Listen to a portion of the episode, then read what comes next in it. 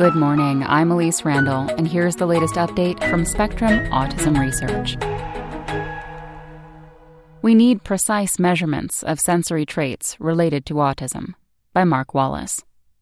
Many people with autism have atypical responses to sensory stimuli. Some appear to be hypersensitive, such that a clothing tag is unbearably scratchy. Others may be so tolerant that touching a hot stove top yields a burn but no pain. The prevalence of sensory issues among autistic people, as detailed through caregiver reports and questionnaires, may be as high as 70%. Because of this, sensory traits are included in the diagnostic criteria for autism in the Diagnostic and Statistical Manual of Mental Disorders. Most of the work on sensory sensitivity in autism has relied on questionnaires and caregiver reports.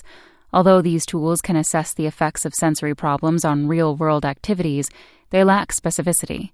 A person's response to a stimulus depends not only on how she perceives it, but also on how her brain processes it and on a host of behavioral and other factors. For instance, a child may appear insensitive to a stimulus because he is distracted by something, not because he perceives it differently from another child. In a study published in May, researchers assessed sensory traits in neurotypical people using both a caregiver questionnaire called the Sensory Profile, which includes a series of questions about how people respond to sensory stimuli, and a visual detection task that provides a behavioral measure of sensory sensitivity. The two measures do not seem to track with each other, suggesting that they capture different facets of sensory function. This discrepancy is something any scientist studying sensory function in autism should care about. Making sense. Sensory traits can have profound effects on the daily life of autistic people. For example, an autistic child may not respond to her name, or may be so reactive to sound that she needs to cover her ears. These sensory challenges may contribute to problems with social communication and repetitive behaviors. For instance, a fascination with the look or feel of a certain toy may manifest as a restricted interest. In the new study, the researchers measured sensory traits and repetitive behaviors and restricted interests in 90 neurotypical individuals aged 17 to 25.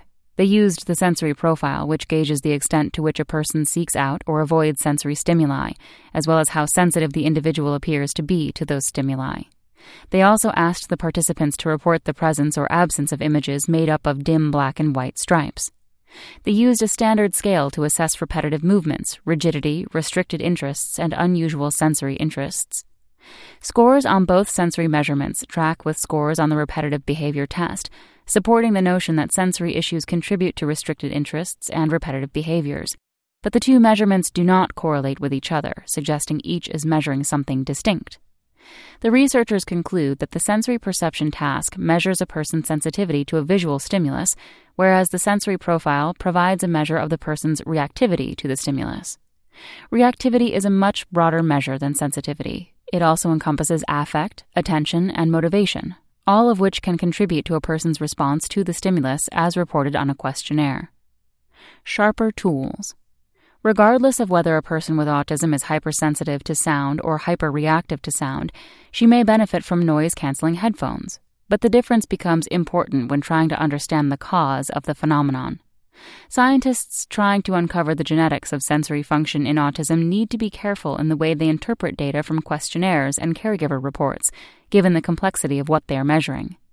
To be sure, questionnaires and caregiver reports offer valuable insight into a person's experience of the sensory world, but this study highlights the need for researchers to incorporate tools that detect the physiological sensitivity to a stimulus, not just the reaction to it.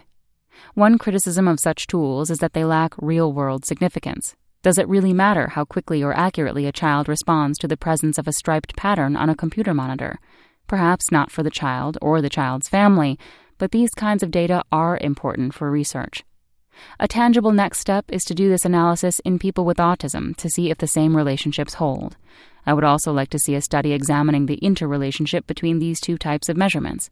Knowing which facets of sensory features each measurement captures and how these relate to core autism traits could open up valuable new avenues in autism research. That's all for today.